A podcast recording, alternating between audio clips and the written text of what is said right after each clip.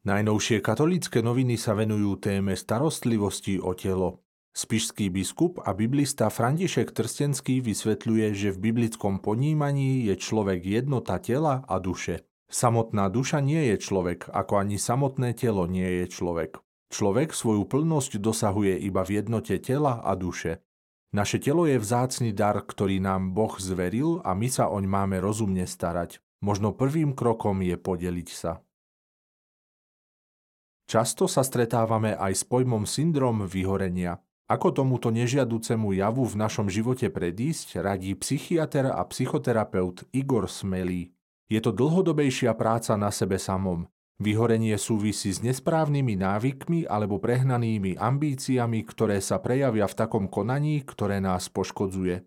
Aj v ostatných duševných poruchách sme súčasťou ľudského rodu a týkajú sa nás rovnako depresie, schizofrénie, úzkostné poruchy, demencie či závislosti. Náboženská viera môže napomáhať. Závisí to od osobného prežívania vzťahu s Bohom, hovorí Igor Smelý. Katolícke noviny sa pozreli aj na dôležitosť prevencie zdravia v troch zdravotníckých oblastiach. Jednou z nich je onkologická prevencia. Kľúčom k odhaleniu nádorových ochorení je screening, tzv. onkokontrola. Ide o vyhľadávanie onkologického ochorenia vo včasnom štádiu, ešte v čase, keď nie sú prítomné žiadne symptómy, rozpráva lekárka Mária Rečková, riaditeľka Národného onkologického inštitútu.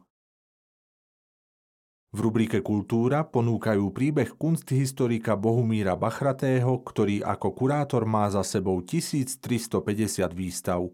Onedlho to bude 60 rokov, čo otváral tú prvú, v roku 1964 ako štvrták na vysokej škole. Seriál Diecéz v závere roka zakončujú Banskobystrickou diecézou. Tá spája západ s východom a sever s juhom. O jej súčasnej situácii porozprával katolíckým novinám Peter Lupták, tajomník biskupa Banskobystrickej diecézy. Ako z pohľadu starostlivosti o telo treba vnímať pôst? Kde sú zdravé medze pôstu, striedmosti a čo už je škodlivé? Odpoveď na čitateľskú otázku ponúka františkán Filip Andrej Čierny.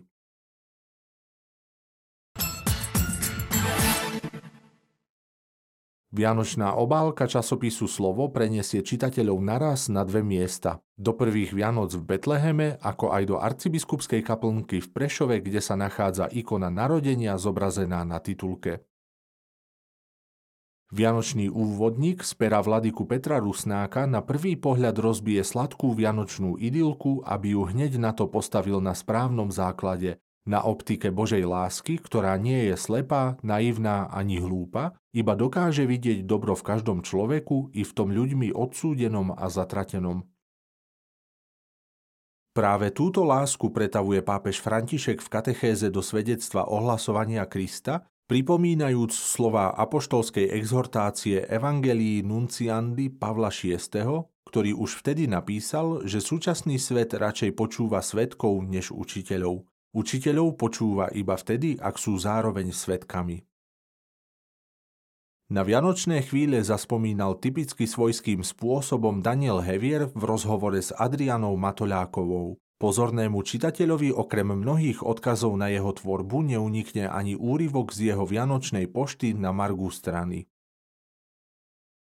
Vo svedectve sestra Katarína Florková z misijnej kongregácie služobníc Ducha Svetého spomína na rôzne momenty z misie v Ghane, v ktorých jej Boh preukazoval svoje vedenie a vychovával ju vo vďačnosti.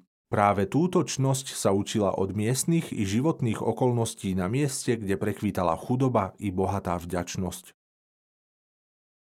Slovo prináša do rodiny cez slová Veroniky Verbovej aj konflikt, no nielen ten, ale aj jeho riešenie, aby sa aj konflikt stal súčasťou zmysluplnej komunikácie. Ak sa konflikt stáva dôvodom na novú komunikáciu, a teda rozprávanie, počúvanie a pochopenie partnerovho vnímania celej situácie, je konštruktívny. Bude budovať vzťah a posúvať ho ďalej do väčšej dôvery a jednoty.